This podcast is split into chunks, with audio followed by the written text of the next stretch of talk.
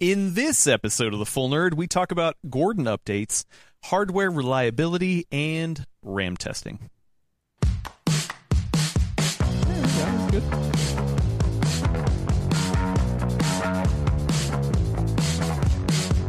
Welcome to episode 274 of the Full Nerd Podcast. Checking my notes. Yep, that is it. I am your fill in host uh, for this week, Adam Patrick Murray. On the line, I have two important bearded gentlemen.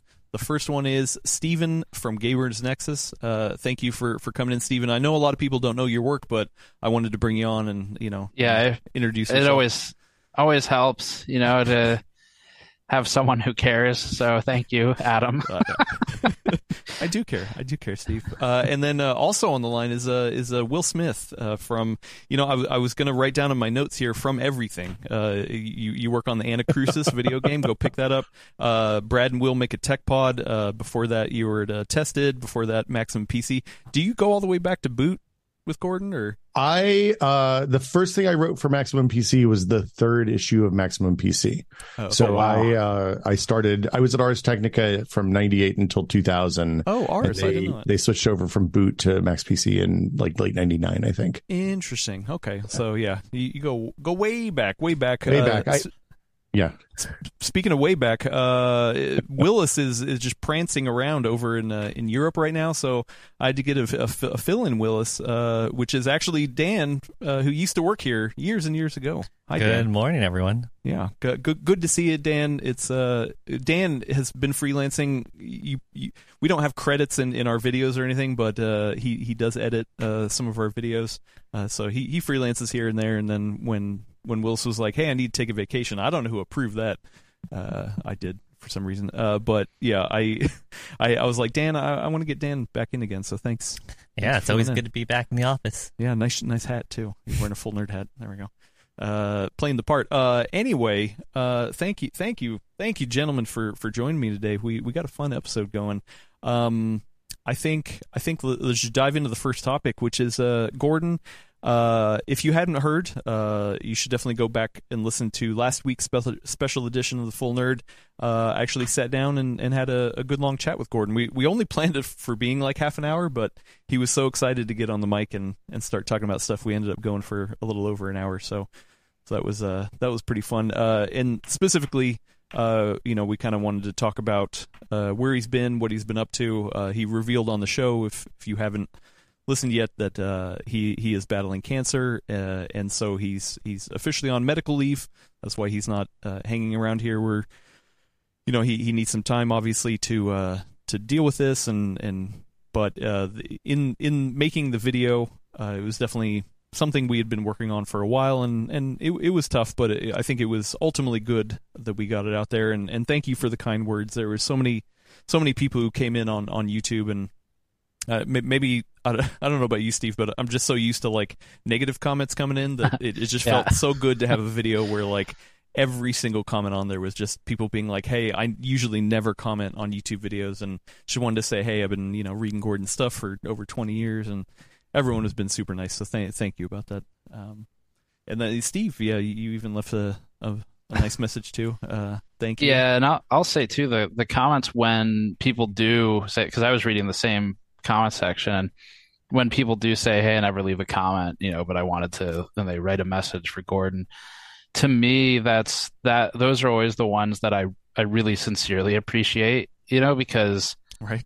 uh, that says someone actually thought whatever the topic is that they're commenting on was important enough to, you know, okay, maybe they don't they don't think it's a good use of their time to write internet comments, and this particular thing they thought it was, and like those are always the ones that I, I, try to really pay attention to. So, so that was it was nice to see. I'm I'm glad. Uh, I know Gordon was reading a lot of them as well. So Yeah, super super heartfelt. Uh, friend of the show, Ziv. Uh, I think you know Ziv, Steve. Uh, says Yeah. uh, uh, Gordon has uh, uh, been defeated by the internet with love.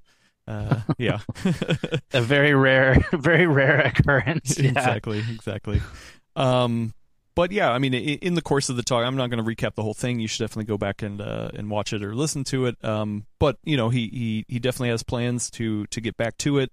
Obviously, his resolve uh, to get back to testing is is is huge, and and you know I'm hoping for a, a speedy recovery on that. Uh, we'll we'll talk more about it later, but the like it, it has been I can I can say from chatting with him I know both you Stephen uh, and Will have been chatting with him as well offline and like he he's somebody who who definitely uh, has a hard time missing out on things. Uh, his FOMO is very real. Yeah. Steve or Will, you, you go way back with Gordon, even way way further than than Steve and I. For Uh, sure. Has he always had that like uh, that? You know, he just loves to be in the thick of things and and hates missing out on things. Yeah, I mean, this is the longest I ever remember him being away from work in the 20 years that I've known him. Um, like when he scheduled his wedding, he looked at the release calendar and and they figured out the time based on like when IDF and when all the different stuff that he goes to and and cares about is, so that he wouldn't, so he could, so he could take actually like I think he took two weeks off, um, during which time we filled his his cubby uh, with boxes to the ceiling. So, um, That still happens. Yeah. yeah, yeah. I mean, the difference was it was it was maybe a little bit cleaner before he left than it usually was. We just wanted to make him let him know he was missed. So yeah, he's he's always been like this and and is always there. Like always always I I don't ever remember missing a CPU event ever. Yeah, So, no, he he missed the launch of the the Ryzen 7 7800 X3D earlier this year because he he had uh, he had got COVID, and yeah, he he was just like, oh, he was he was so angry about that. so Yeah. uh, obviously, uh, this is a different situation, and you know he he's he's really focusing on on getting done what he needs to get done. Uh, but he's he's definitely chomping at the bit to to get back to it. So well, and he's he's got a lot of good support from his family and his and his and his his his his, his extended family, and I know you all are taking good care of him and and all that. So he, he's he's um he's focused on healing now, which is which is what he should be doing, I think. Yeah. Yeah, definitely. So you know, and uh, in in the time that he needs, you know, I'll I said this in the last podcast, but uh, I'll reiterate. You know, please give him some some privacy and space uh, while he deals with this, uh, and you know, we'll, we'll we'll be in communication on the the episodes. Uh, you know, if there's any updates or if he has a message that uh, that I'll pass along. Um, but yeah, in, in in the meantime, he he is uh he is watching and, and, and lurking when he can, and and luckily we're working in the background. He he has been helping helping me a lot. Uh, you know, And helping to- you with a CPU bench, right? he, he's he's helped me with that stuff, but then especially uh, innovation. That was the first event uh, that we went to. I mean, it's a smaller event, but it was the first event we went to without him. Uh, and I was I was you know messaging him and be like, hey, I, I heard this, I saw this, check this out. uh, you know, uh, how, how how how should we uh, cover this? And yeah, so he's I said this in the in the comment also, but uh, for not that I not that I think any of the meaner commenters are necessarily watching right now, but be nice to Adam because Adam, you've been you've been doing a you have uh, a a massive amount to have to try and cover with like the CPU launch coming up and producing the whatever content you guys are producing, and yeah, I told you before privately, but I sincerely you're doing a very good job. So. Well, thank you. Uh, you know, the field reporting's been good. You got a couple exclusive pieces a while ago, so, um, so I mean, I, I, like I said before, I, I like that you and Gordon are able to kind of cover for each other where you, where you each need it. So, Uh, you know, I, I don't know if I, I would say I'm covering for Gordon. Uh, you know, I, I'm I'm no Gordon, ne- never will be. But yeah, No one- no one I know, is, Yeah, yeah. definitely not. But I think it's it's funny because you know when I when I first started here, uh, like I, I I had followed Gordon for a long time, and I was just like, oh sweet, I get to work with Gordon. Hell yeah, that's awesome. uh, and so I remember going to our first. Probably CES was I think the Mm. first time I got to shoot with him. Dan, Dan was there too at the time, and and I, I remember just like following him around. I, I was just a camera guy, you know, just following him around and be like, "Oh wow, everybody loves Gordon. Yeah, Gordon's awesome, isn't he?"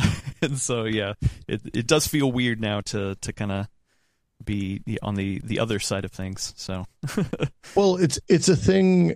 It's a thing. I like. I felt the same way when I started at Maximum PC in 2000. Mhm. Right. Like like I was like, oh man, I get to come hang out with Gordon. I get to learn with Gordon. I get to sit here and ask him questions. And and I'd been reading his stuff at that point for you know th- two three years, I guess. But um, but but it's it's when you walk around the show floor, it's not just like Gordon is divisive sometimes in terms of in, in his online persona, but but the amount of love he gets both from fans and viewers and readers, and and also from people on the other side of the table at the in, in, in industry meetings, like like you, you earn that kind of respect from people in the industry by giving good, honest, fair reviews for a really long time, and um you know, a lot of the times he would write a negative review of something, and then you'd hear, and the next time we'd go to a meeting with them, they'd be like, "Well, look, we all knew that, but people weren't listening to us, or, or you know, we yeah. thought it was going to be a problem. We didn't think it was going to be that bad, or, or whatever." And um,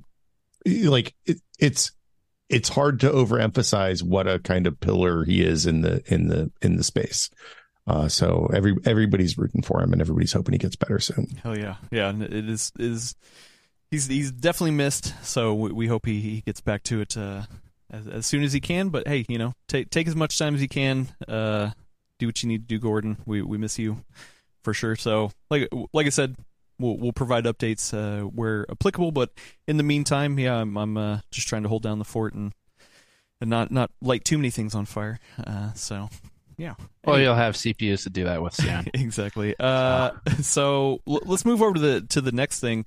Uh, speaking of uh, being reliable, uh, hardware.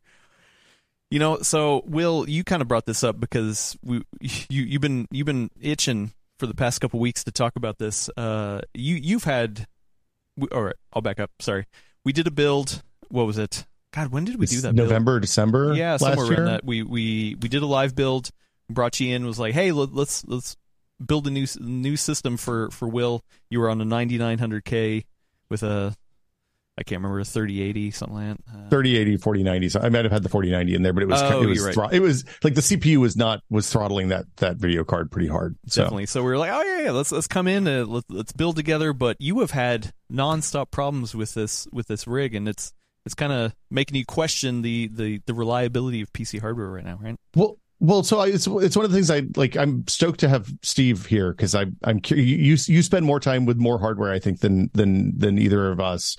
Um, but, but you know we, we've reached a spot with CPUs, especially where we're kind of like the they, they can't just drive you know coast on process stuff anymore to to get faster so they're having to make these processors increasingly complicated and they're doing things like moving the memory controllers around and and like I'm wondering if you're seeing lower reliability kind of across the board. I know you just did a big kind of survey of a, of a bunch of bunch of different hardware, and and I, I I was curious what your what your take on that is, and if you think it's a real. It, it, it's hard for me to tell because I have a single sample or well three samples at this point. Yeah, so sent a bunch of hardware back, but right, a lot of ours is in the grand scheme of things low sample size. You know, I mean, the biggest sample size thing we did was that 68 CPUs and uh, I think I think the most we did of any one was 23 or something, but we didn't have any failures or anything like that. And the actually the sort of unit to unit, I guess, reliability of the spec was remarkably uh, consistent. So that was cool to see. Um, it feels like there's more stories about like failing, for example, 12 volt high power cables, the NZXT H1 case, the gigabyte power supply, the X3D CPUs with the Asus boards. But I I still think that may be kind of an amplification effect where um, a lot of those don't actually originate on media; they originate on social media like Reddit. Yeah. And just because of how big those sites are now, you get one person who has one thing happen, it, it gets pushed up to the top and then someone else had that thing happen. They talk about it.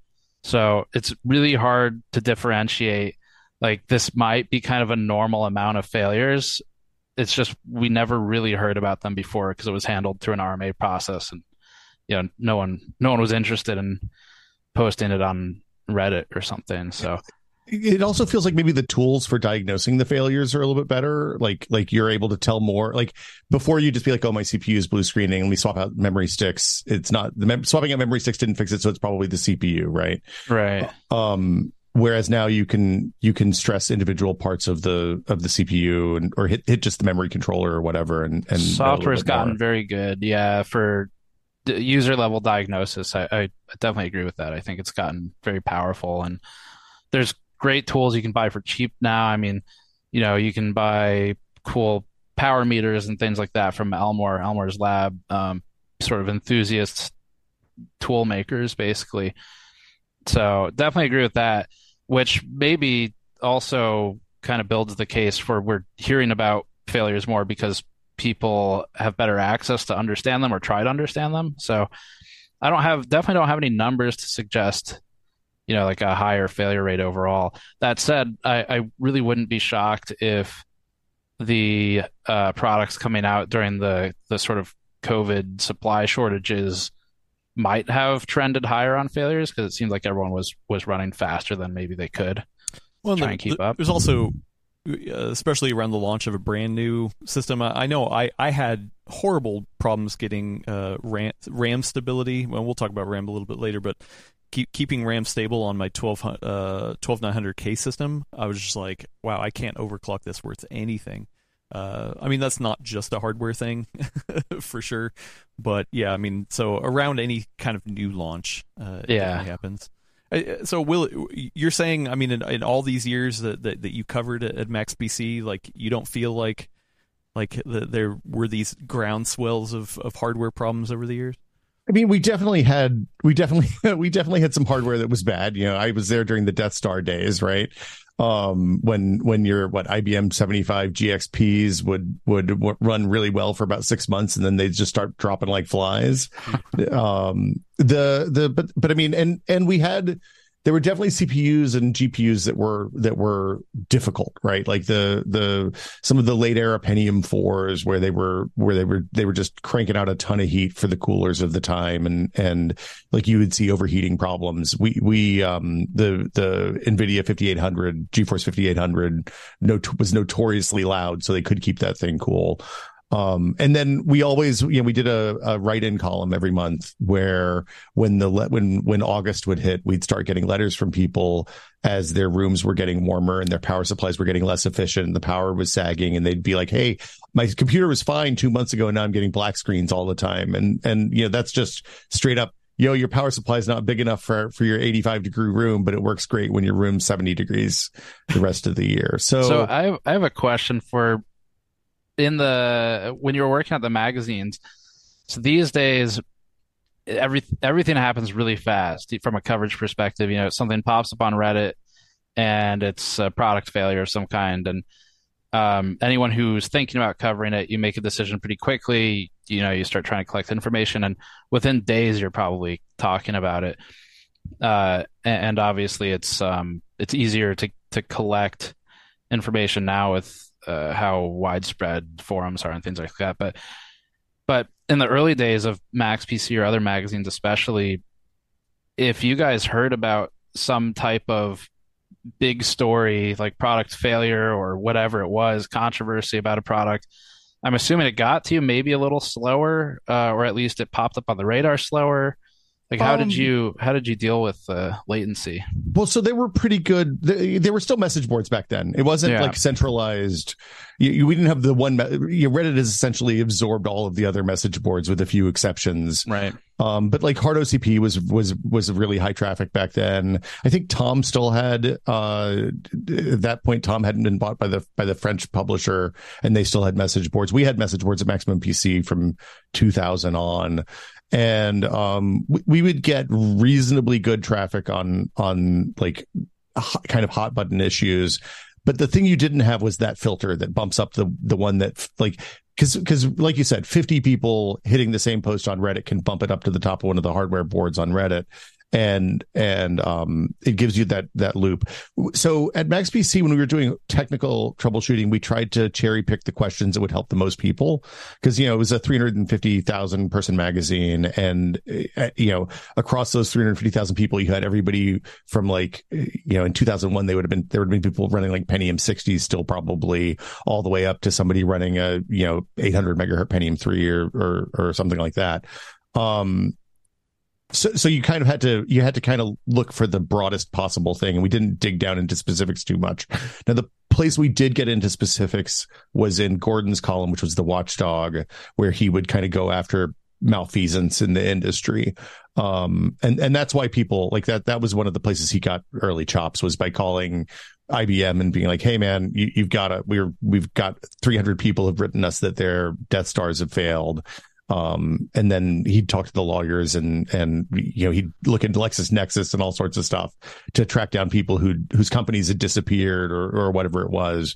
And, and that kind of stuff we would, we would connect people directly. And I think he even did that if the, if the, if it wasn't for publication, like if somebody wrote in and was like, Hey, I have a question about this, he'd direct them to the lawyer who's doing the class action for their, for their refund or whatever. Um, but, but it, but it wasn't like, it was harder to reach out it was harder to get back in touch with somebody because like you'd send them an email, you'd send a you'd you'd have a bunch of questions, you send them a big long response, and like three times out of ten they wouldn't respond at all to the email. But you're like, hey, I need some more Right. questions to more answers to help you follow this So up. when you were cha- were you was there any challenge with chasing on a magazine publication cadence? Like did the story become w- was there more concern about it becoming irrelevant within a month, for Uh, example? I didn't know because because like the people. There weren't as many people doing the work even online at the time, right? Like Okay. AnandTech and Tom's, to a less extent, Tom's at that point. But like Anand was doing really good, like kind of chasing stuff down, but was still mainly focused on big releases at that point. Um, and the the little stuff was more something you did to kind of fill in the content gaps. Uh, it's and we, we did that at the we when when the magazine went online in 2005 maybe I don't know. It was around the time I was the editor, became the editor. We launched a website. Um, we started chasing that stuff a little bit more then as well. Um, but but it was it like the shortest turn from a story we wrote to, for example, when the GeForce 3 review came in, three, three, three, they gave us early access and it was three weeks before the embargo that web people had. And literally the embargo was timed for our print for the first day that it could be out of the printing press to people. Right. Um, so cause, cause Jensen wanted the cover. He wanted, he wanted a picture of that Ah, chameleon okay. on the cover. And, and so I, I literally went down there. I spent two days tested running benchmarks and was like, Hey, I like, a, this isn't a review. This is, this is our preview of the hardware that'll come. The reviews will be in the next month's issue. And, uh, here's, here's what the early benchmarks imply. We had a whole big conversation about whether I was going to bring one of our test benches so we could compare benchmarks across. I, I eventually won that fight. That was a, that was a, that was a big point of contention. Um, but I drug a, drug a, a benchmark machine down, one of our test beds down, ran all the benchmarks and then came back and benchmarked everything else afterwards that we had in the house. And, um, the, the, but the scary part of that, you know what that's like. You you get one shot at that, and like if you mess something up when you're sitting in the conference room at Nvidia, you you, you can't go back and do it again. Right. Yeah. And also, I had 26 hours or something from the time I sat down in that conference room to write the actual article, uh, or write the benchmarking section of the article. I guess I'd had the tech briefing before that. So, but- but- but then people had that two weeks later. changed. Yeah, it, Yeah, it was right. it was still two weeks later, and like we still were on a just a bust ass deadline to get that to get Right. that done and laid out and in the magazine and through proofing and all that stuff. That's wild. Uh, I, I I got two questions. Um, good questions from the chat. The first one, uh, sorry, I, I I lost the name, but uh, oh, here we go. Joel Miller asked, uh, are drivers included in this conversation? Because I feel like that's a whole separate thing. Is like, do you do you feel like drivers are more or less complicated nowadays? I feel like it's probably less complicated, but I, d- I don't know. What what do you think? I don't know. I I think to me, on the GPU side, with all of the the modern tools they're pushing as like software packages accompanying the GPU, that seems like it's gotten very complicated. Um, be- because you start looking at things like GeForce Experience and the Radeon Suite and all, all this. Everyone's trying to pull in as many things that used to be third party tools as possible into into one first party package and uh Well, but at least I mean the the idea of hey, you throw a piece of hardware in there, and and for the the normal user, Windows is probably I mean if you have Windows Update correctly running, you know it, it would download the latest driver, and sure, or uh, actually maybe it's not even the latest driver, but it's close enough. You- Yeah, you I think 100 percent from a user experience, it's probably gotten a lot easier. Because there's there's like you said, Windows does a lot more of it for you, at least at a basic level, and it seems like it's harder to kind of screw up and cause driver conflicts. I, I remember that being a much bigger problem yeah, some that's, years ago. it doesn't happen as much these days. Um, th- there's a weird kind of liminal space though between between like the the person who never thinks about this stuff at all and the person who thinks about it sometimes where like you have to know what the intel management engine does now and you have to update that with the your bios updates have to include that and like if you get those things out of sync then you can cause problems for yourself and and like it's it, i think it's i think it's I, I mean i think it's more complicated and maybe a not not ideal way a lot of the time. Yeah. Well i, I mean it's also it's like I, I think of uh, I, I helped a family member uh, build a PC during the pandemic, like remotely kind of thing, and then he was having some problems, uh, and so we kind of connected a little later.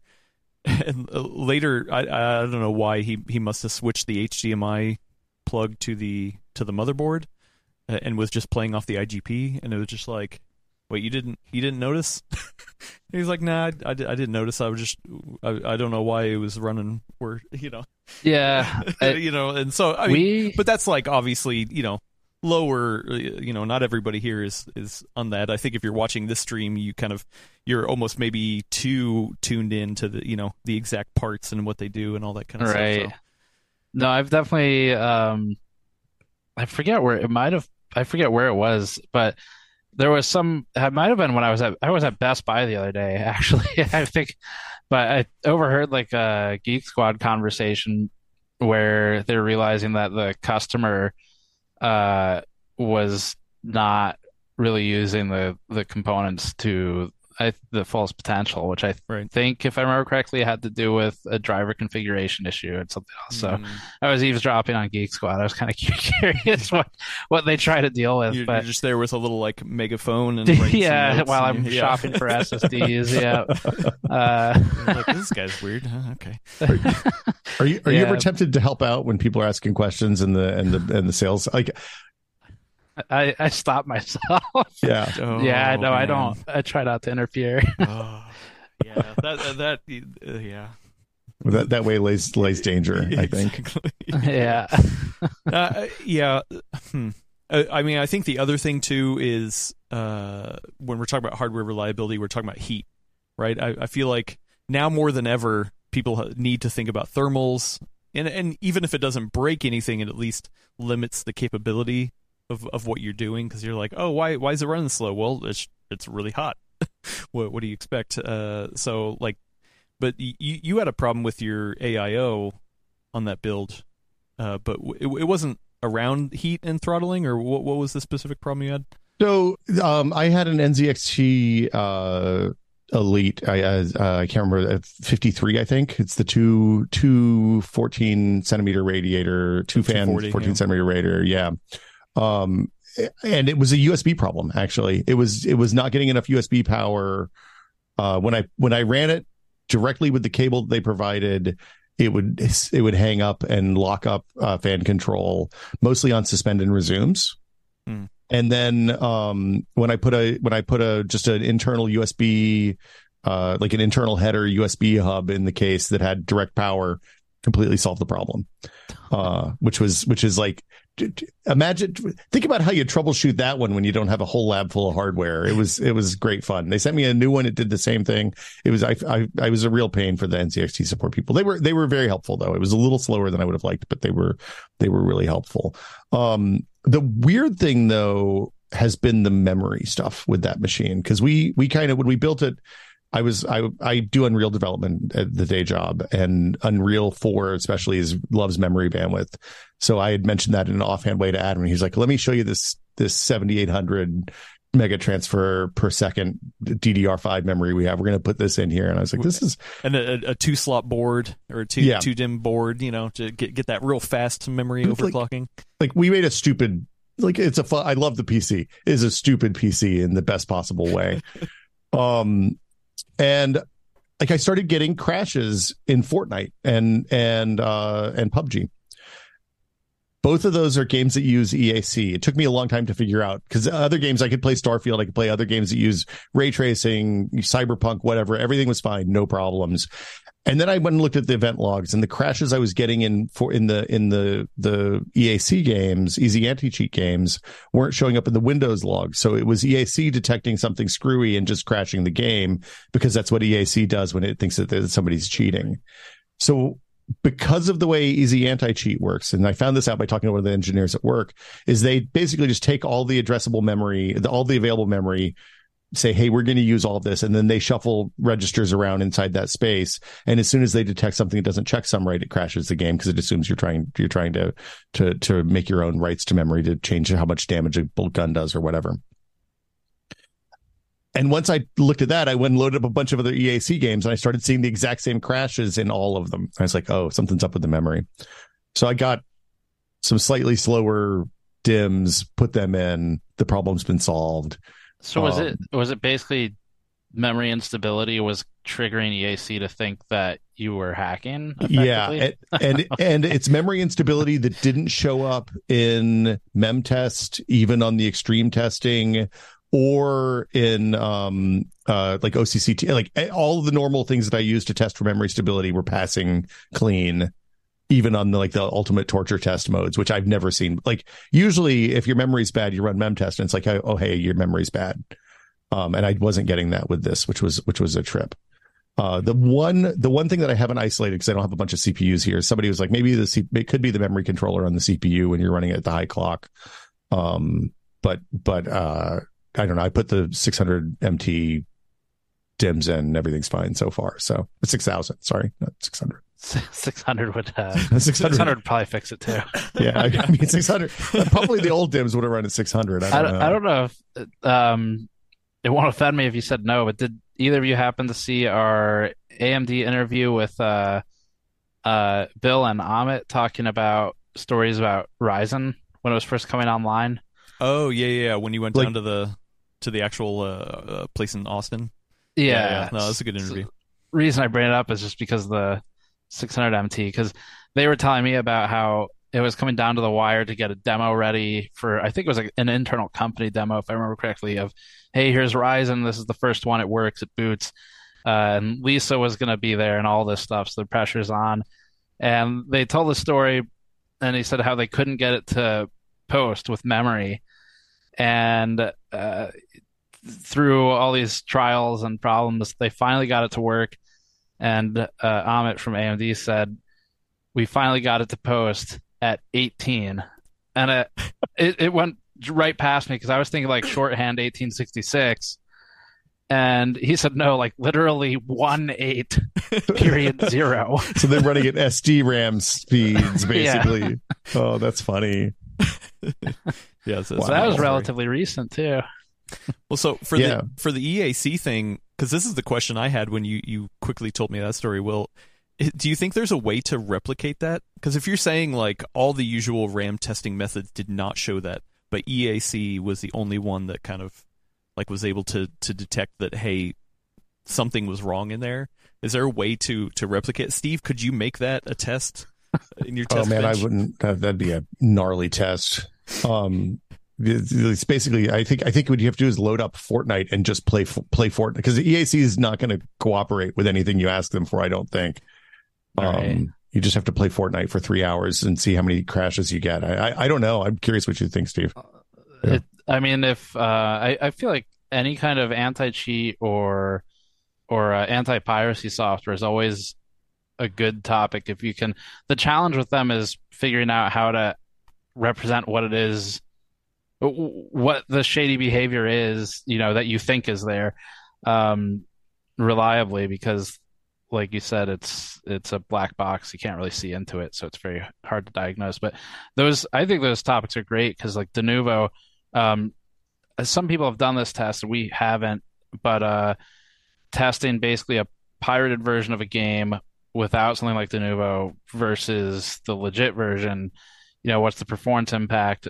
One of the reasons we haven't done it is because it's it's a little unclear to me from a YouTube side, like what their policies are. You know, for yeah, it seems like you could get a strike for for from the from the publisher for something like that. Yeah, because you're effectively admitting that you've pirated the game because yeah. that's the only way to do that test. Um, so that's that's kept us away from it. But but I've seen some people do those, and they're interesting because sometimes there's big performance costs for that stuff. So I, I I haven't looked at that. I mean, part part of it these days is that the computer is fast enough. The computers are fast enough that that like the impact of the anti cheat is going to be lower than it was back in the, you know, in the early two thousands.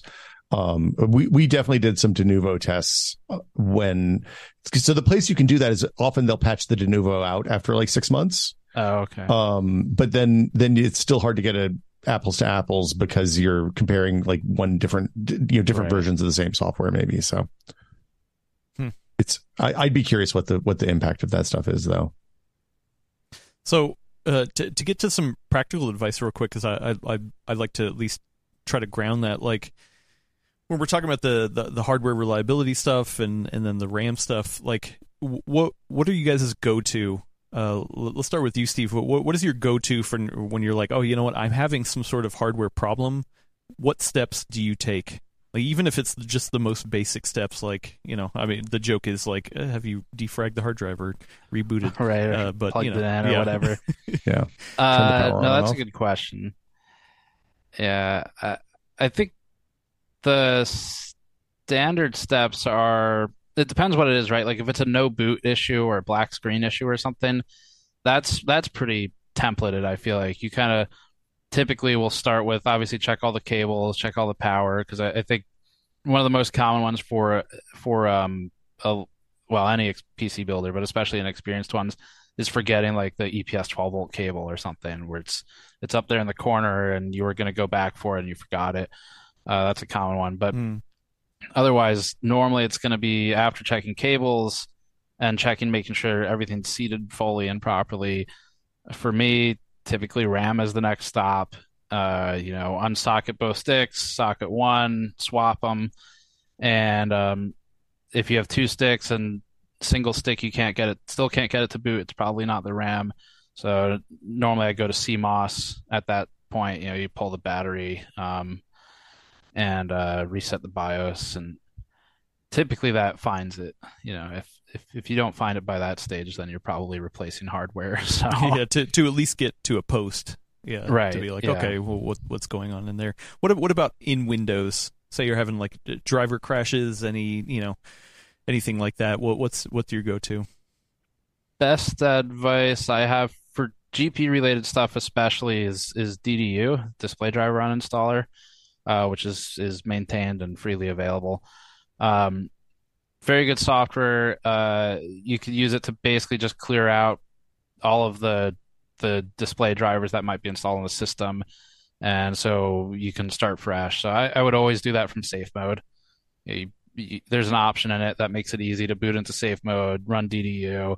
That at least purges the drivers, and then when you install it next time, uh, it eliminates some of the chance that there might be like some kind of weird conflict or something. Um, but that's probably that, that would be my number one tool. Hardware info is another great one for diagnosing things like thermals. Yeah, Will, what are your what are your some of your go to steps for troubleshooting hardware or software? I was just saying the old, you know, when I was at Maximum PC or tested, it was a lot easier because you just drag the machine into the lab and then you just keep swapping out hardware until it works. And you're like, okay, well, it's probably the thing that was the last thing I swapped out. Um, it, it's for, for me, you know, I, I do a lot of work on the computer and like trying, it's not like it's a test bed where I could just nuke the OS and start from scratch and see if it's a win. Like it's, it's, it hasn't been a Windows problem for me in so long. I don't even think about that anymore. I run an SFC scan now to make sure there's not some sort of weird file corruption um and then i then i boot up the memory mem test disk because in my experience it's almost always memory um especially since i tend to buy relatively new hardware and like if you like we talked about this when we built the pc but like i assumed that the ddr5 that we put in that pc last fall wasn't going to last super long. I didn't think it would last quite quite this i thought it would last a little longer than this but um but i i didn't expect it to last last forever and and the prophecy was fulfilled i guess. Um the uh the other one is like gordon recommended occt i think for me to test to do stress test on cpu and memory which is really convenient because like it just runs in windows. I don't have to boot out of everything. I can kind of do other stuff in the background but not really. Um and and that's that's been that's been handy for letting me know when i'm relatively okay. But honestly this eac thing has me kind of shook because if memtest doesn't pick something up i don't i i'm we're in a whole new world here Uh, yeah, and I mean it for for the the the times that I'm helping, you know, a, a more newbie, you know, who uh, who doesn't know this stuff too much, it usually comes down to updating drivers, like being like, "Hey, did you did you run you know whatever Windows update is, or you know check out the the latest GPU drivers, things like that, uh, or even game drivers sometimes too. Uh, you know, people are like, ah, you know, I I pushed it off because I, I would rather play the game than than update it, you know, something like that. Right. If I mean, I guess it's less nowadays, but yeah, like I, I feel like a lot of people I hear, you know, family members and friends and stuff, they're just like, oh, I know that update was there, but I, I paused it because I I just didn't want to deal with it right now. I'm like, ah, you know, you should probably, you know, set aside a, a little bit of time to deal with it. uh, I I think that's especially common common with the gaming side where I mean you've for us uh, being more in the space I, I always forget about this but that when a game launches most people probably especially outside of the core audience that any of you know any of us would address but I bet most people probably don't go update their GPU drivers immediately when Starfield launches or something until they have some issue and then if they know how or they're aware of it being a thing, maybe they'll begrudgingly update it. But um, which I kind of get because at the same time, it's like you know we don't generally update the firmware on our cameras once we're happy with them because it's like unless there's a news post that's like, oh hey, it unlocked this new feature. Like, oh okay, cool. Oh wow, I was Right. that far behind. Oh dang. yeah I- but it's it, it's funny as the as the games are more tied into the driver like with the with the DLSS 3.5 stuff rolled out with uh, Cyberpunk a couple weeks ago I was seeing posts from people in discords that I'm in that were like hey this looks this looks much worse than the screenshots made it look like it was going to look or the videos made it look like it was going to look. And it turns out they hadn't updated their drivers and it was just some weird in between state. And and when they updated their drivers like oh yeah it's not as doesn't look as potatoey as I was expecting from the from the first pass so Whoops. um, you know, we we have uh we have a freak a friend of the show, Freak seven seven seven Power says uh, disable core isolation. Uh, is is that something you would recommend to to a normal users to disable core isolation? Or, uh, isn't that a security thing It is, yeah. It's you find it in the the Windows security uh, section, and I know y y Steve, you like turn it off for for for testing, right? Because it can affect can affect some testing. yeah some features we definitely disable so um we actually well we use more now than we used to but yeah some some security features we'll get rid of windows update we pause you know as soon as it's like okay the bench is set pause windows update don't let it don't Yeah. let it screw with anything until we're through the cycle because a lot of times the cycle's like one to two weeks so it's reasonable to sit on one windows version you know just so you're not testing across multiple versions uh, but that said, as some features become default on and, and very prevalent, um, a good example would be uh, Windows Game Bar or whatever it's called. We used to leave that explicitly off, uh, but these days, for a lot of our testing, we have it on. So it always it always depends. But normally, with newer features and anything that's not default on, uh, we we tend to try and turn as much off as we Are- can. Are you all testing on Windows 10 or Windows 11 these days? We use 11 now. Yeah, we're fully on 11. Yeah, Gordon, I- I- Gordon's always Oh. been a hey. As, as soon as the new thing's out, you might as well just test on that. That's- Well, because any his- new his kind of new thing. hardware is going to ship with that, right? Like if if somebody's going on buying a PC, it's going to ship with the new version of Windows, not the old version of Windows. or at least he'll check with the, the company and be like, "Hey, what what did you test it at? What do you recommend? You know, we tested at kind of thing. At least to get to their what they recommend. Not that he always follows it, but at least to understand, Right. like, okay, in Yeah. in the lab we were we were using these parts with this version. I was whatever. just talking with him about that actually, uh, about uh, reviewer guides.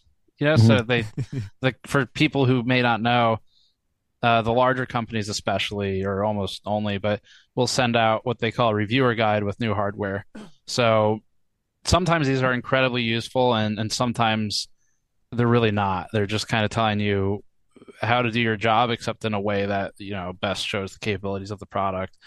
And um, normally we don't read them at all, or I don't, but uh, typically Patrick on my team will take a look at them for product setup and things.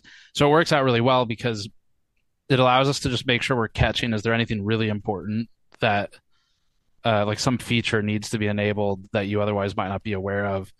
Um, an example would be the X3D processors like 7950 X3D where there's some specific setup, you know, and, and power plans that need to be enabled to get it to park cores properly. So that's an example of a very useful review guide.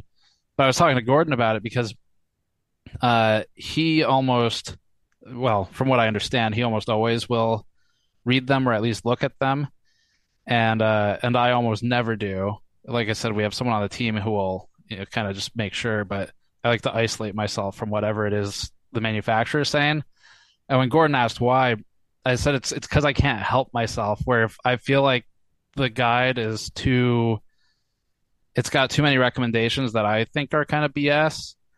Uh, that's not really like part of the product, you know. It's more of a, it's a manufacturer talking with reviewer, and I don't want that to influence how I'm representing the product from a consumer standpoint because a lot of times it'll piss me off, you know, if it's if the review guide is really stupid. well, so like I so I used to do video cards. I never really worked in CPUs, but the the video card review guides were a real weird mix because they were like half white papers that were like, hey, here's eh, like this here's here's why shader model 2.5 is important right? Like um which like i already knew right? I, I had already i knew why, why we were excited about new shader models and video cards at that point um, but then you could look at the way they were testing stuff, and if you read between the lines, you could see what it was that they were worried about. Right. And and it was like, oh, okay, so I should poke at this stuff more. Um, but but it, you're right. It, and when you're doing video, especially when you're working in print, it was a little bit less of an issue because you have time to think about what you're saying. But sometimes when you're doing video, you you you run out of words for a second. You're like, and and I I don't want to find myself parroting a thing that I read in the reviewer's guide, just just accidentally even. So um, I I totally I totally respect that. I get that, Steve. Well, that's a good point about the the white paper aspects because when a lot of times they're separate now, but um, but sometimes there's still some of those like technology discussion within the review guide, and that's actually really useful if if there may be I don't know, like when tensor cores and RT cores became a thing. That's none of us are, at least uh, in the media, are are aware that far in advance of the product's new features that like this is going to be old news to us. It's probably still useful. So yeah, so yeah, that that aspect is, is useful. Uh, you make a good point though about uh, and it, it really depends on company to company though, where it's like, oh, how how useful is the information versus you know, uh, is it just like marketing regurgitation, and then it's our our job to kind of sift through and understand, you know, what what is important or what needs to be tested. Will, how how far back does that does that go? Do you, do you, was it all? Did it start off, at least in your experience, like very technical for the technical people, and then at some point just kind of like ooze into a little bit of marketing, or has it always been kind of a? So we had to uh, on the so I like I said I didn't work on the CPU side at all, so I never really was. I, would occasionally tag along with Gordon to meetings, but um, at the magazine, often we were working before that stuff was done because they do those reviewers guides for the websites, and and they would land afterwards, or or we'd get like a couple of the white papers or kind of stuff that they had done, but like mm. their hmm. benchmarking guides weren't weren't done yet like they ship with with the review kits for new video cards or whatever.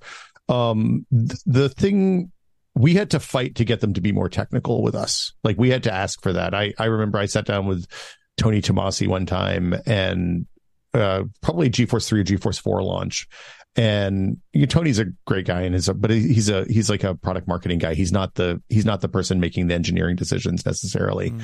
He's the sci- scientist, right? That's that's doing the math. That he's figuring out the math that they need to accelerate, and somebody else does that. But he said something like, "I was like, well, what's the upper limit for this for you know programmable programmable shader stuff?" And he was like, "Oh, it's probably 1600 watts." And I was like, "Wait, what?" 1600 watts. He's like, yeah, that's the most we think we can reasonably get out of a uh, out of a North American wall uh, wall outlet. Um, and you know, here we are with 1200 watt power supplies, uh, 10, 20, 15 years later, 16 years later. Uh, but but like I had to I had to like as I was digging down that question to find out why he said that, the PR person was sitting in the corner just melting into a puddle because they were like, "Good God, we do not want to talk about this. This is exactly the kind. Nobody cares about this. All they want is the number at Fry's. They want the box with the bigger number on it at Fry's, and ours has a four, and the other the other team has a three. So we're gonna do better this generation. It's like it's man, it's you're you're past the point where you could just put a big number on the box and expect it to sell. You have to actually explain why your thing is better um, and, and like you have to work with us to do that. That's part of the deal. So, um, yeah. It's interesting to me too. Some industries I feel like are still kind of developing the technical approach to reviews, like not not outside of computers. Uh, I was thinking about this a couple days ago because I was shopping for uh, mountain bike components, and I realized there's really there's some really cool stuff that could be done with testing, and we ran into this with cameras too, but where um, the some of the processes for reviewers I think haven't fully matured yet. So it's really interesting to see um, how adjacent industries you know develop their own technical version of media too. Uh, like like with cameras and DP review or whatever it was called. Uh, Mm. Yeah, D- you probably DP know. review was the- like I was gonna Like the, charts the camera and- people yeah. have been good for a long time, and and like if you ever went to a Canon Media Day, they they had multiple tracks usually where you could have like the hey I want to know exactly how the sensor works, or I just want to know what it's like to take pictures with this thing, and and like I think both of those are kind of valid review points, right? Because there's a lot of photographers who don't care about the strobe rate of the CCD sensor or whatever, Right. and and just want to know is this one going to look better than my than my last gen one.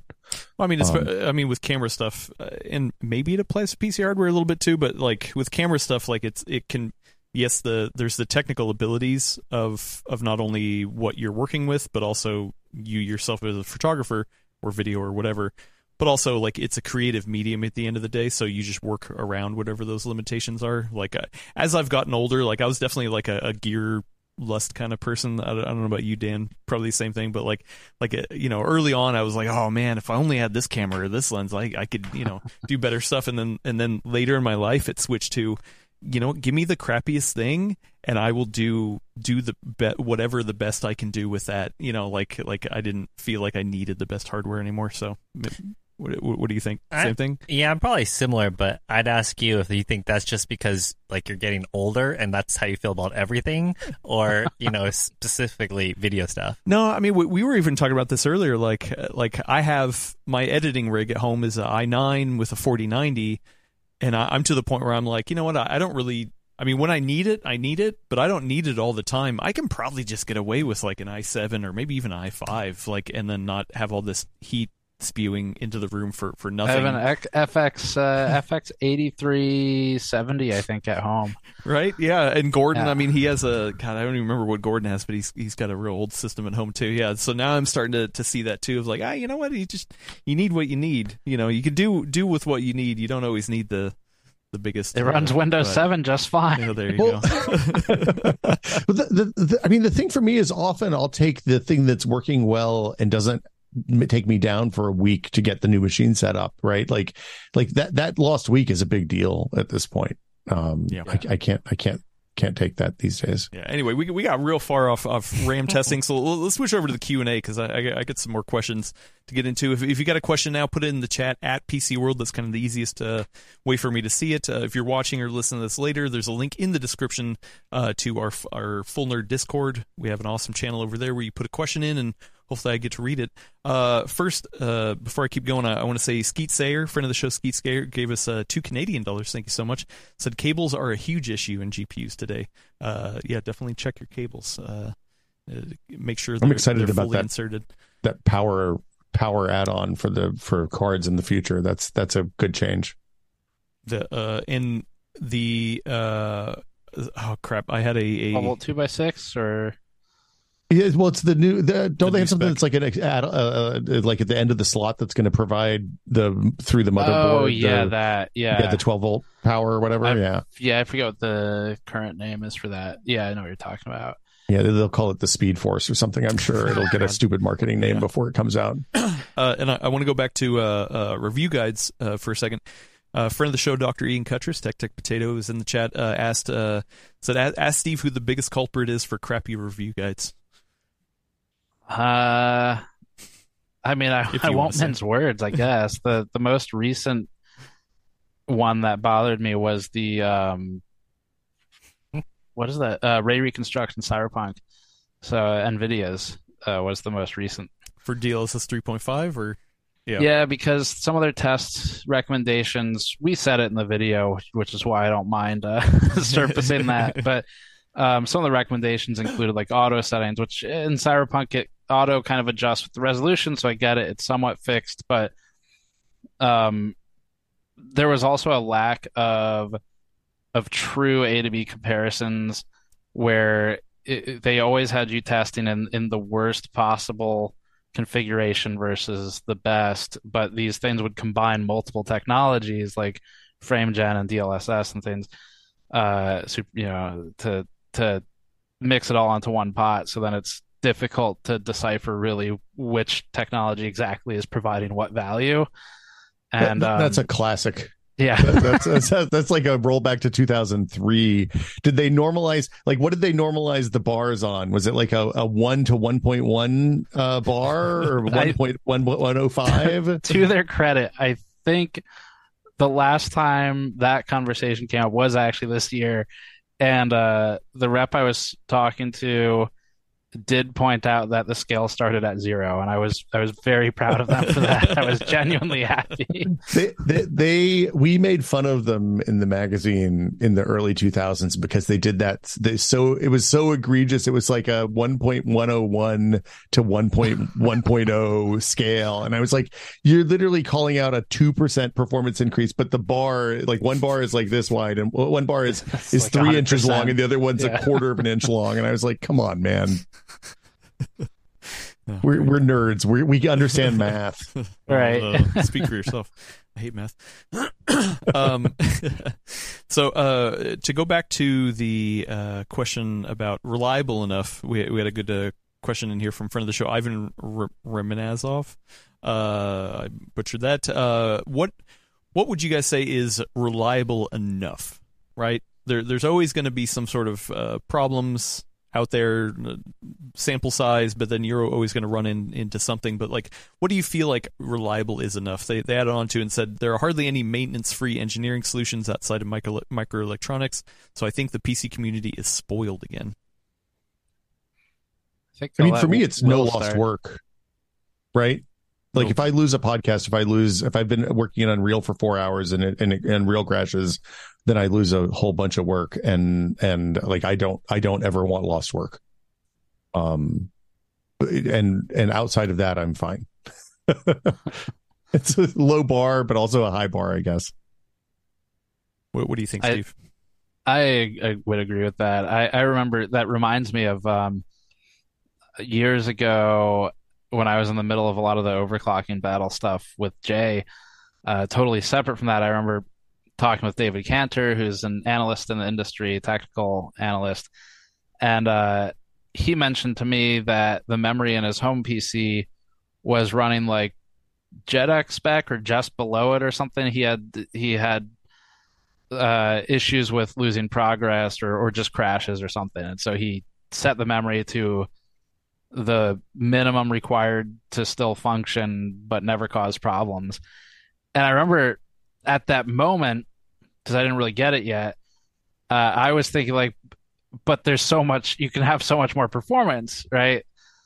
But uh, these days, I actually like in some of our editing machines, we're running basically like 4800 or or 5200 you know ddr5 that's um, by i guess spec considered bottom of the barrel but the stuff we do with it doesn't seem to really benefit from faster and we never have any memory problems which matters for production matters more. So uh, yeah i would agree with uh, it, no no lost time to troubleshoot issues, especially if your job is kind of dealing with that all day anyway. So Well, and Hmm. and and your all's production pipelines are like like I I I'm having worked on a video site that's a s- much smaller scale than you all run. Like it's it's not it's no joke.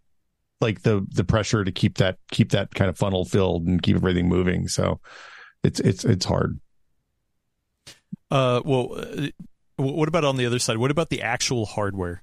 You know, and I think I think it depends on on what we're talking about specifically, but you know, the, there was a lot of talk around the whole 12 volt high power thing. H- how many people were actually affected?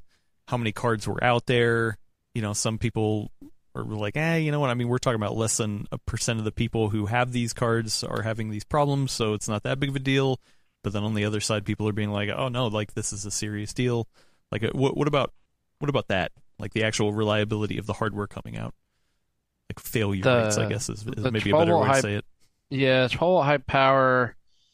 At one point, I had a number from um, they well they cleared me to share it. We just we hadn't gotten around to it, so I'll share it now. But uh, Cable Mod, at one point at least, this is probably it's been months, but they had uh, about I just ran the number again.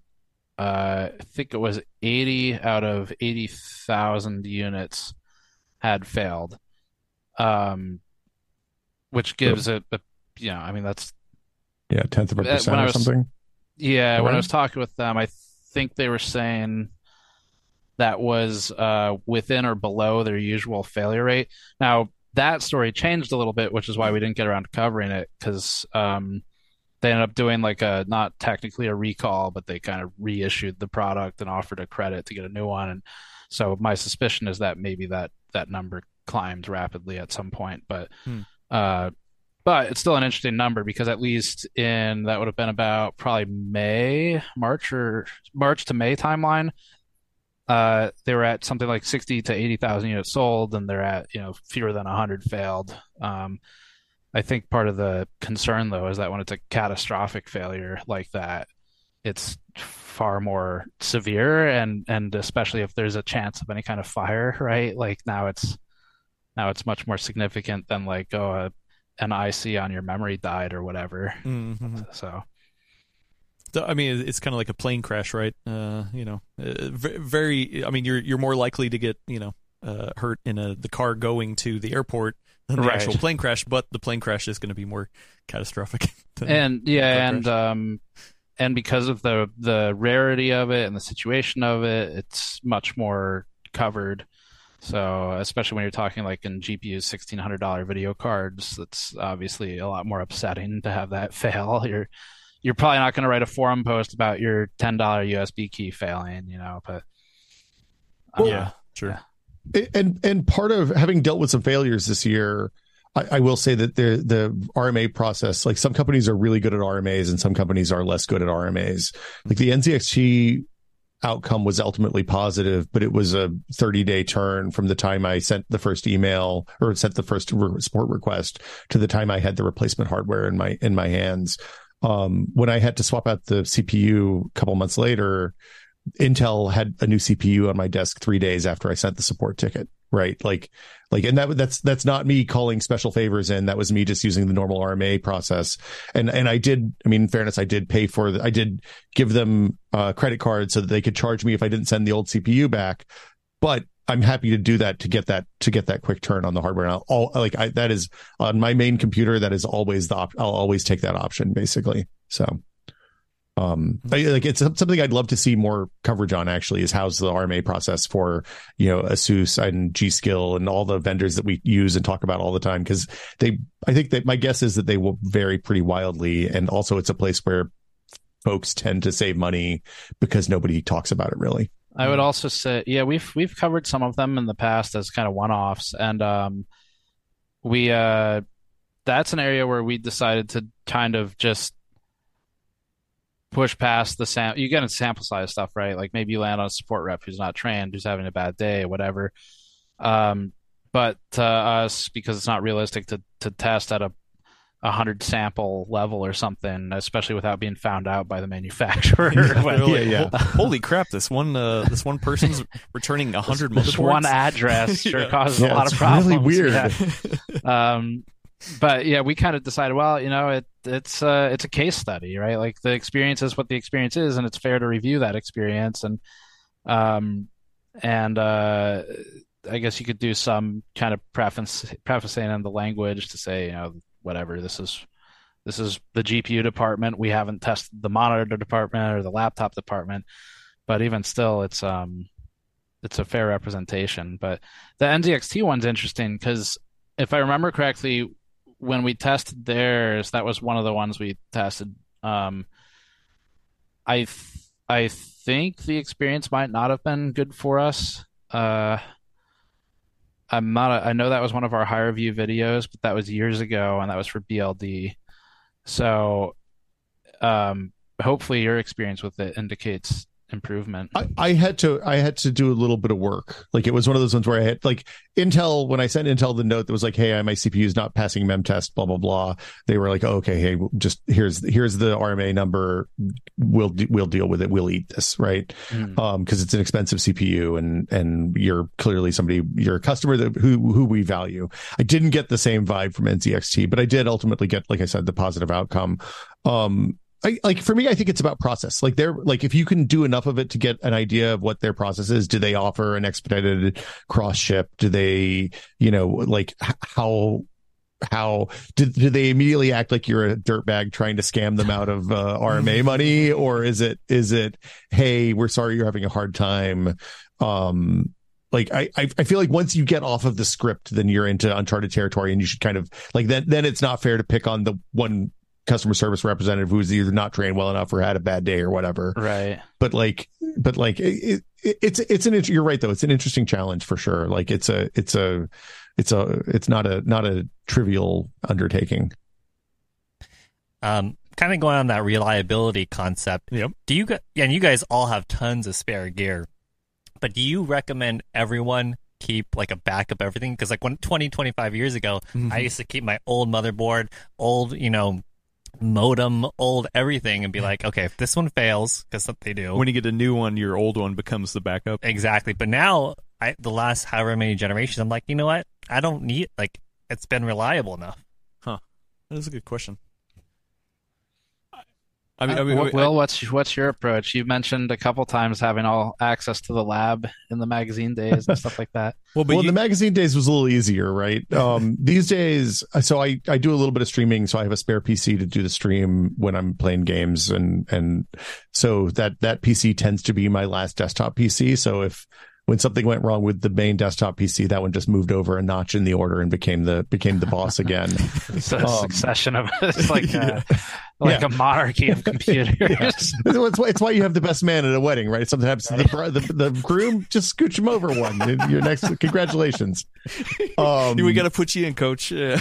yeah, Hey, it's your it's your time to shine, Billy. Um, but yeah, the uh, the uh, beyond that, like before I started working on Unreal, I could have done a lot of the work that I did on a laptop, which is actually what I did when I had computer problems. These days, it's a little more difficult. I think my laptop would would weep under the load of a of a 300 gigabyte Unreal project. That, is a good point, though. Yeah, like I, I feel like me personally, if I wasn't in this space, yeah, I would just keep my old stuff around. Like unless I like really needed, like I don't think I'm in a spot where like, oh man, I really need to sell this because I really need the money. I mean, it's it's more so that like I probably won't need it at all, but at least it feels Right. good to have there. But I guess it, yeah, once again, depends on what you do because if if you're not doing super heavy lifting like Unreal or video editing, like maybe a laptop is a backup. Like if you're like, Yeah, hey, you know what, I, I mostly need to to get online, a laptop could be a backup.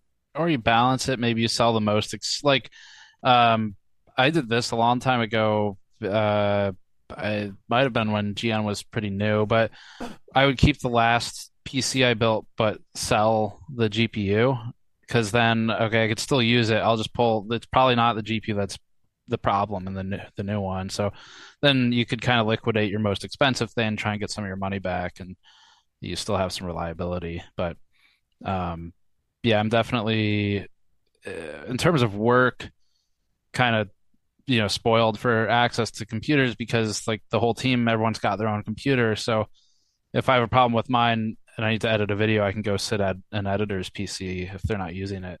Uh, but personally, I, I I think the approach of um keeping the last system around makes sense up until your uh, your RAM or something doesn't pull forward anymore. I mean, or the CPU, right? It's like, okay, well, oh great, I have an older CPU, but I can't just socket that in. You'd have Right. to swap out the whole motherboard and rip apart the whole system. So, and it- Although I, yeah. I will say having like a NAS or something makes all of that a lot easier because then at least if your system goes down and you have to do a drop in replacement, you rush to Best Buy and buy whatever piece of crap's on the shelf, you know, just to keep moving. At least all of your stuff is you just remap the drive and you're done. Yep, yep. yeah it's it's a weird it's a weird situation because like i mean steve you and i and and adam i think you, uh, like we don't make money if we don't If, if our, like when my computer is down, I don't make money. Right. It turns out. so uh and and and it's nice to make money so it's it gives me a little bit of a different perspective than when i was sitting at maximum pc and like they were like i would roll in the it department would hand me a loaner laptop when i torched my desktop machine that i was that i was working on um but i was still getting paid regardless right if i had to reinstall windows if i take two days to reinstall windows the checks would still come on friday so it wasn't wasn't as big a deal Yeah. Uh, uh, all right, uh, we we got some more questions here. I want to get to before we get out of here. Um, uh, a good one came in from sort of fast uh, over on the Discord. Uh, is Steve more of an SSF person, mid or big case person when it comes to gaming rigs? I, I you know, with with Gordon around, he couldn't even ask that question. So no this is a this is a trap if gordon's here yeah, Oh yeah, well, Gordon, if I remember correctly, has some. Uh, he has some extremely strong opinions about small form well, a factor. lot of yeah. things, Yeah, but yeah, small form factor especially.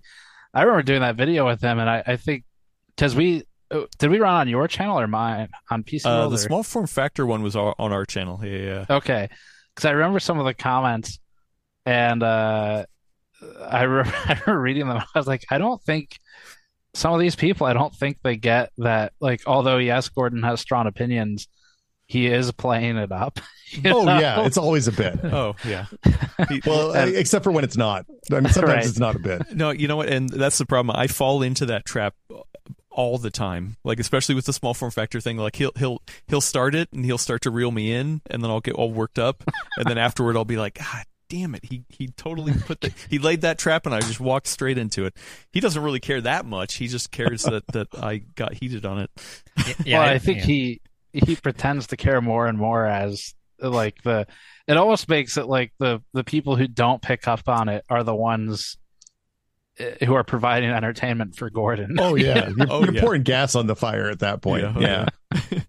Um, look, as, as somebody who used to play the straight man for him when he did the rant on the Max PC podcast, uh, you, like you just had to, you just had to ask the question. You just had to, you had just had to cue him up and get him going, and then see what was gonna, what was gonna get him go, more, getting, going more and more. So, um, All right, Yeah. well, well, s- a small form or uh, well, what size tower For for me, I run larger towers normally, typically full tower. Is it? Just because it's easier to to swap stuff out, or Accessibility, yeah, I can I can everything's very accessible and um and uh even though ITX has gotten relatively standardized, it's like I I just like knowing that if something I don't know, it comes back to the reliability stuff where downtime is what kills me because I don't really have that much time to to to do things outside of work. So if I lose an hour, it really sucks. You know, like the Mhm. percentage of free time is very high, Mhm. and uh, so I need to be able to pull a video card, and if if I only have a three slot card around, it needs to be able to fit. Um, so just that aspect is easier. You lose the the mobility, obviously, but um, you know, we don't really. Other if if I need to go anywhere, I'll bring a laptop. So no LAN parties for you. no. Will, uh, how Uh, how do you feel he? So so when I was in when I was doing more stuff with hardware, like the big tower was definitely it, right? Because you could swap video cards and you could swap stuff in and out really easily. Now that now that the PC is much more of a thing that I build and like maybe swap out a video card every once in a while, it's like I go with the small towers. Like the that that fractal uh Meshify compact that we built in last year has been fabulous. It's a little like it's with the USB hub and a lighting. I put a I put a put a stupid lighting controller in a couple of weeks ago. It's not stupid. Um and uh like it's a little tight in there now on the back. The like the, the Oh, way the that they do the back so they pop the back panel just pops open.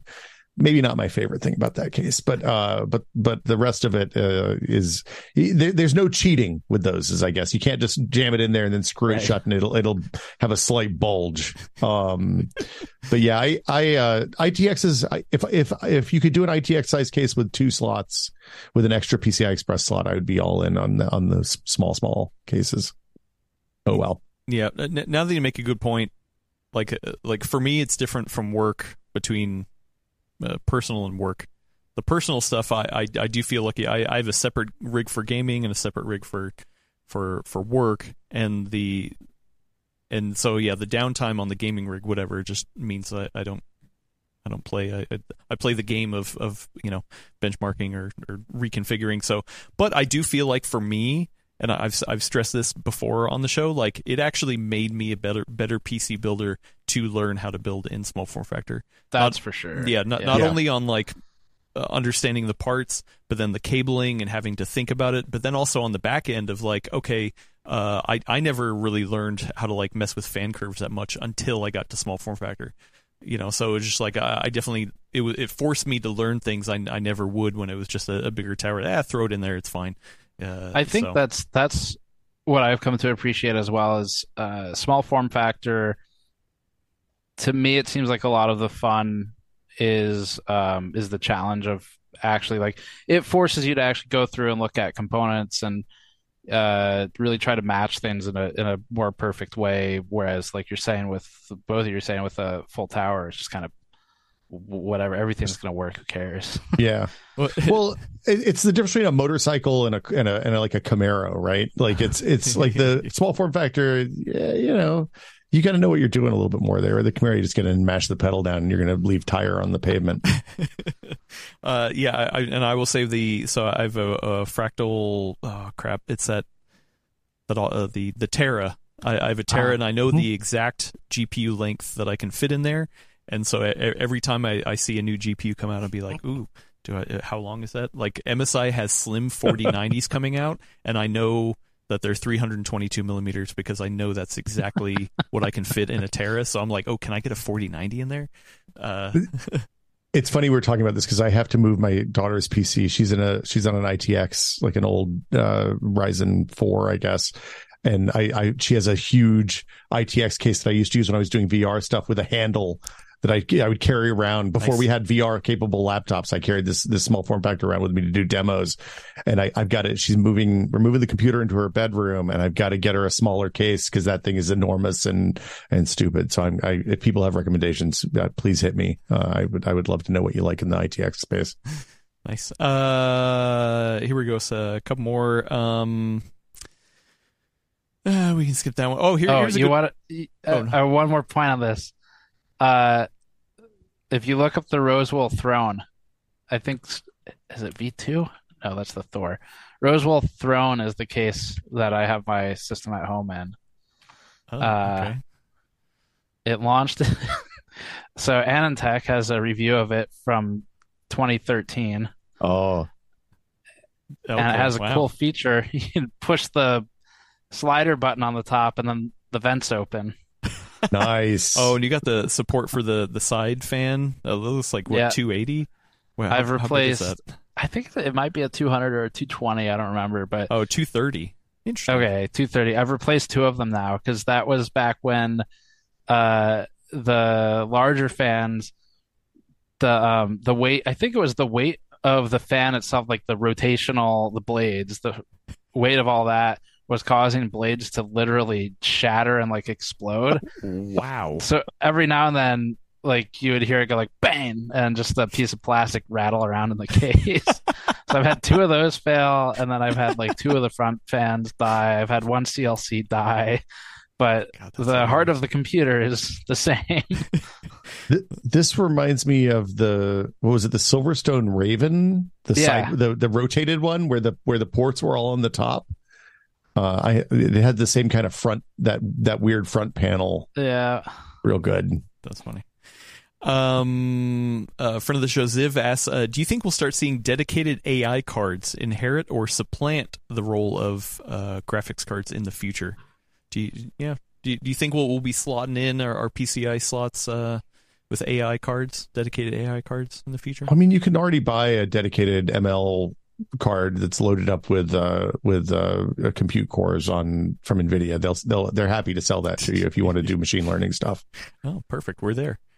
Uh, but Yeah. but for for the the general consumer, you, you think we'll see something low end? I mean, it seems like no.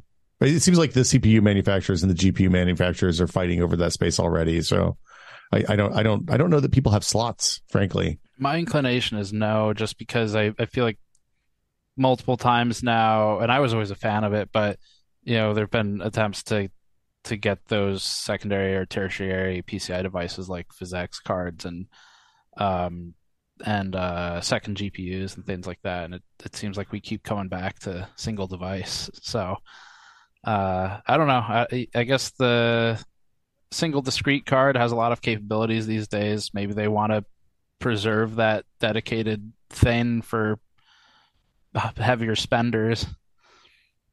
I mean, yeah, you look at the what was it? Bigfoot had the network processing unit, which was which lasted a year maybe, and then they started selling them to laptop manufacturers. I think uh, there was an audio processing unit that was actually super cool and just just got killed by lack of API support in games. Mm. Um, and then the physics stuff, of course, NVIDIA bought, and it's just part of the GPU now. So I think that's the right. way it's going to go.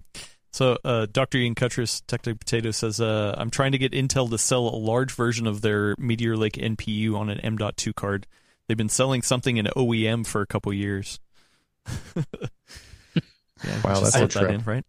I feel like that's also the that's the type of thing that I hear from Wendell about a lot, where uh, Wendell will bring up this facet of hardware I've never really even considered or thought about I forget what it was. He just did this a couple days ago. Um, there was something he was really excited about that Intel uh, was kind of reducing the focus on. It wasn't Optane, it was something else. But it was in that same vein where he's like, no, there's this really cool stuff you can do with it. And he explained it to me, and I completely agree with him. But it's just like, I, maybe the dollar signs aren't big enough, or the maybe the supply is short and they need it for other things. I don't know, but uh, those those conversations are always fun. I mean, there's a lot of those that they they leave by the wayside before they reach fruition. Like like look, if they'd pushed on through Larrabee and and you know spent the ten years between when they killed it and now, probably a different outcome for Intel on on the kind of high end compute ML side. Uh, a friend of the show, Davina, uh, sums up um, Wendell in a great way. Mad scientists and their FPGAs. Yep, there we go. That, that's Wendell in a nutshell. Uh, a couple more, and then we'll get out of here. Um, the oh crap. Oh, uh, so uh, friend of the show, Dark Helmet asks, um, uh, why don't more SSD reviews highlight the flash memory type, such as TLC or QLC? We did when we did SSD reviews a decade ago. uh, do you think it? But, do you think it matters, or who who should it matter for? I guess. I my knowledge is so outdated um, on SSDs that I, I wouldn't be comfortable making a firm statement on it. I definitely at the time when there was a time where I was really studying them and and we were trying to do something with it, and uh, based on that knowledge, I would say yes, it matters for endurance and people who who effectively want the drive to survive like a hard drive might survive, but but my knowledge is so out of date that I don't know. mm-hmm. Will, do you do you look into any of that stuff? I, I mean, we when I last looked at SSDs, we were talking about 64 and 128 gig ones from a professional standpoint. So, um, the the, I mean, the problem we had in the early days was that uh, vendors would put the same model number on different drives based on size and and relative performance. So you might have two different kinds of of controller or whatever in the same same SKU. So it was it was it was hard. Are they still do that, right? Isn't that what wasn't that a Samsung thing that that came up recently? I, I mean, it happens at hard drives. I know uh, where they do. I mean, until until everybody got really uh, angry with Western Digital a few years ago, and maybe they've stopped now. Hmm. Okay. Uh, yeah, we we got to get there soon. Uh, friend of the show, VC Jester asks, uh, when should we expect a merch partnership with Gamers Nexus and PC World? Steve riding an outrage pony. I can't think of a better person to to ride such a steed. I mean, I'd be down for that. We can we can figure that out. Well, like like how how would you be riding the pony? Are you a, a hand up in the air kind of guy with? the? I don't know. Do you have like the the cowboy lasso or you know, right? Yeah, uh, yeah. What's the, what's the what's the ideal armament for riding an outrage pony? Um, and what powers does the pony possess? right.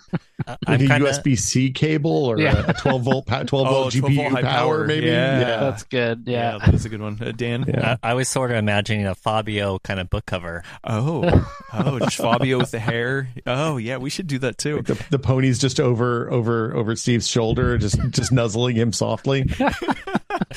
or or he's just like leaning his head against the the the the steed and just crit. the outrage pony shirts. You guys sent us some shirts a while ago, and um, I think there were two or three outrage pony ones in that, and so uh, I put them out in the office. You know, sent a message like, "Hey, if anyone wants some shirts, there's some shirts out there." And I came out maybe 15 minutes later, and all the outrage pony ones were gone. All right, well, we need to send you more then, because it sounds like They're you didn't very get one. popular. Uh, we got to get you one. Uh, and Robert Lawrence says uh, we can call the collaboration uh, PC Gamers World Nec- Nexus. PC Gamers I love World it. Nexus. Yeah. yeah. There It's you go. very concise. Yeah, uh, all intercapped, no spaces. all all of the brands. Yeah, PCGWN. There we go. I like that. Uh, all right. Well, thank you guys for joining me. Uh, we're going to wrap this up. Uh, I could I could sit here and talk for for hours on end. Uh, I really appreciate it. Will, uh, you how how would you want people to uh, to come find you and, and consume your your mountains of content that, that you spray? Th- they should just check out the Tech Pod. You can find it as, Brad Will made a Tech Pod on all the podcast services, including the soon to be defunct Google podcasts. Mm, Uh, and if you like video games, uh, try try out the Anacrusis. It's on Steam and Xbox. Uh, it's twenty bucks. We're launching out of early access next month, and um, it's what was a four, the name? uh, the Anacrusis, A N A C R U S I S. It's a four player, well, one to eight player co op game uh, in the vein of Left 4 Dead, made by uh, oh, cool. uh, Chet Faliszek, who was the lead at Valve on Left 4 Dead and Left 4 Dead 2. And um, we have we have like the traditional versus mode where one team plays as the humans, one team plays as the aliens.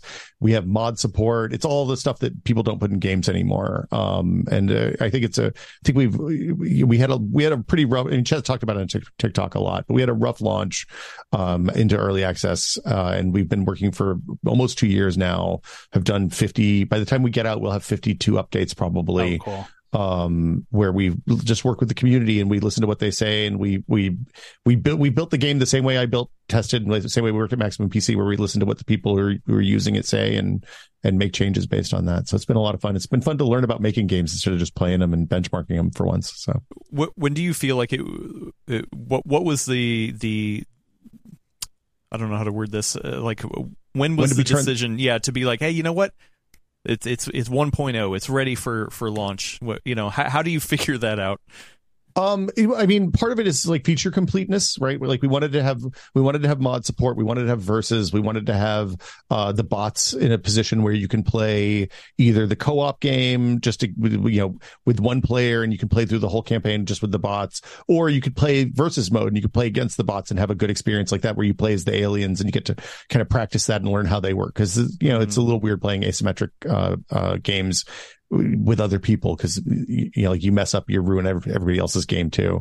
Um uh part of it is like like there's perf stuff. Like we run on the xbox one and the series consoles which are you know the xbox one is a pretty old piece of hardware at this point and just getting the perf to a place where the game loads in a reasonable period of time off of the spinning rust and and um all that stuff has been has been a little bit of a challenge. Um and and like obviously it has to be fun right? Like like in the it's always the fun's always been there um, but launching into early access, we had some performance problems and we had matchmaking issues. And like it's, it turns out making a multiplayer game as your studio's first title, pretty complicated. We learned a lot along the way. Um, uh, but I, I, I think we're in a pretty, pretty good spot now. And, and, and we're excited to see what comes next for it. Right. We were I- I talking got- about this uh, internally with stuff like um, No Man's Sky recently with Starfield, you know, coming out. How the way games, it, it seems like games are now in an era where uh, after launch, without necessarily going to expansion packs or DLC or whatever, um, it's not like you launch it and then okay, however the launch goes, writes the history for that game forever. Like it's very clearly like the ship can still be steered after it launches, which is pretty cool. I mean, Well- the, the amount of people I've seen recently be like, "Oh wow, the 2.0 update on on Cyberpunk is what's finally gonna get me to play Right. that game." Yeah. it's just like wow, I've, I've heard a lot of people like getting back into it for, for the first time or like going back because they bounced off early.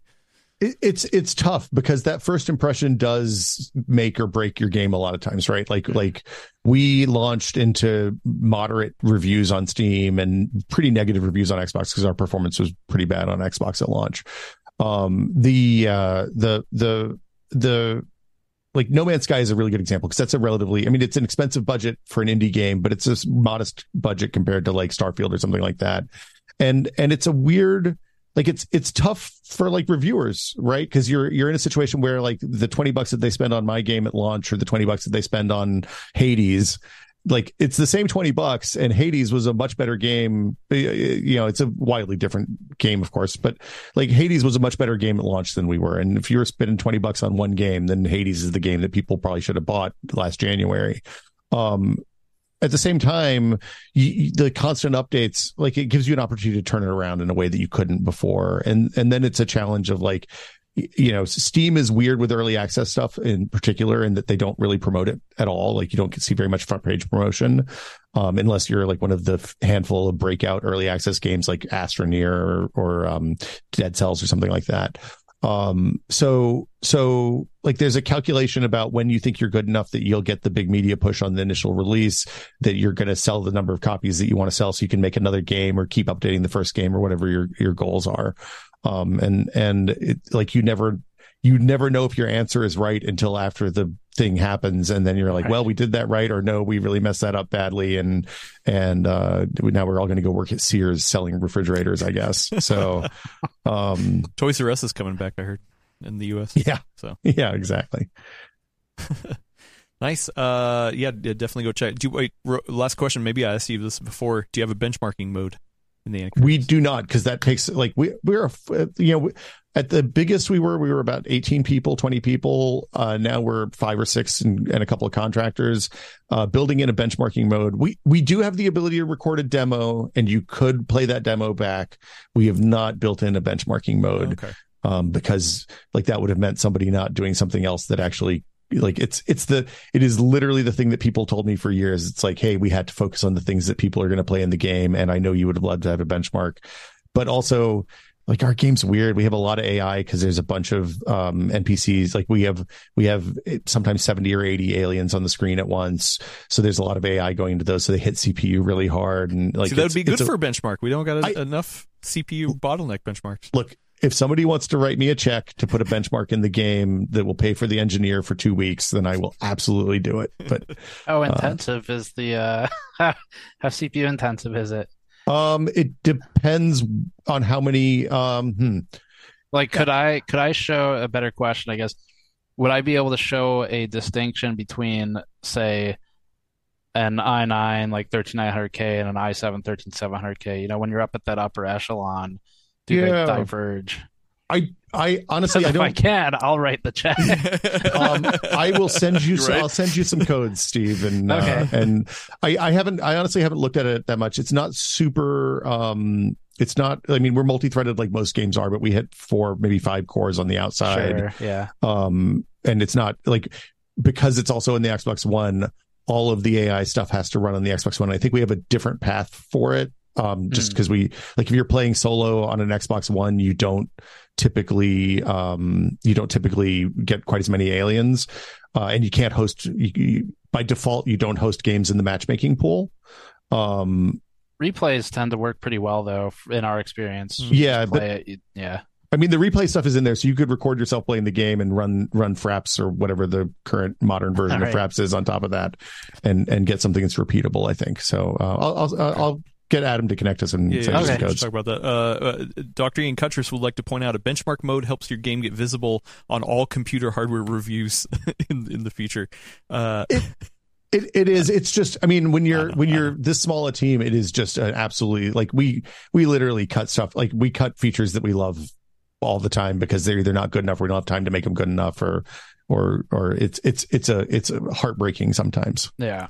Uh, the the other question for me and is uh, is the demo playback based on calculating physics during the demo, or is it recalling a pre-calculated table?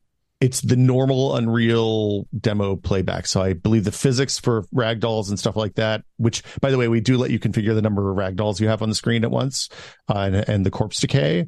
Uh, I believe that the physics ca- is calculated, but the AI is probably not. So um, my guess is that it is a little bit less CPU intensive because of that when I think mm. about it. Mm. for the and especially for the AI specifically. Okay. I didn't expect to get grilled on this today, so I'm not prepared. I apologize. I well, I I'm I'm actually genuinely gonna check it out for uh for some benchmarking options just because um CPU side especially we're always looking for stuff. Right. It's kind of hard sometimes. Yeah. Yeah, no, I I remember, especially for games. Yeah. Uh, anyway, uh, Steve, uh, how how would you like people to support you? Subscribe to PC World. uh, watch watch uh watch our videos with Gordon and Adam on the PC World channel. Yeah, we, we should just Uh, play him back on loop. Uh, Yeah, yeah. there you go. People watch the the the crossovers, the the many crossovers you guys have done over the years. Yeah. Um no, I mean for us it's just just the the channel right now. We'll have some news outside of that in the next couple of weeks hopefully, but but yeah, just the uh YouTube channel as always. Gamers Nexus. When when is the when is the new Modmat coming out? Because I, I have the the first generation one, and it's getting a little long in the tooth. But I don't want to. Oh, do I don't want to buy the next one if you got a third one coming out. We we launched the um we launched the GN15 one uh probably about a month or two ago Oh, okay. at this point. so it's safe to get. Um. I'll send you no, I'll send you it because uh I actually really like that design because we we took some of the stuff we learned from uh just working with the colors on the mat over the years and kind of made it more vibrant in some areas. So I like that one. It's got a lot of we put the front panel connectors on it. Oh, hell yeah! A Hell lot of yeah. people were were asking for that over the years and uh and I agree front panel connectors are very frustrating sometimes so so we put those on there Thank they're nice and large so Hell yeah! No, I was like at some point. I I did have this thought uh, recently. We we did a live build, and I was like, man, at what point am I gonna finally? I th- I think I'm almost to that point where I memorized what's what, but I'm not Oh, quite yeah. there yet because I've, I've messed around with it too much. Uh, Gamers Generation in the chat says, uh, "I sleep with my signed Modmat. Don't ask for photos; they're not presentable." Uh, also, I noticed on the Modmat, the original Modmat that you had sent us years ago. Uh, we we have like enough skin cells on that one, you know, that it's just probably Like- worth something. clone everybody in the office Yeah, that's, yeah. that's not something to brag about. No, no, it's Horrible it's, yeah. homunculus. It's like Gordon and I skin cells just all Merging. all in, in that. Yeah. Yeah, new DNA. Uh, anyway, thank thank you, thank you everybody for hanging out on this uh the, this awesome edition of the Full Nerd. Uh, and thank you Dan for running the verticals and horizontals. Why don't you take us out of here? All right. See you, everyone.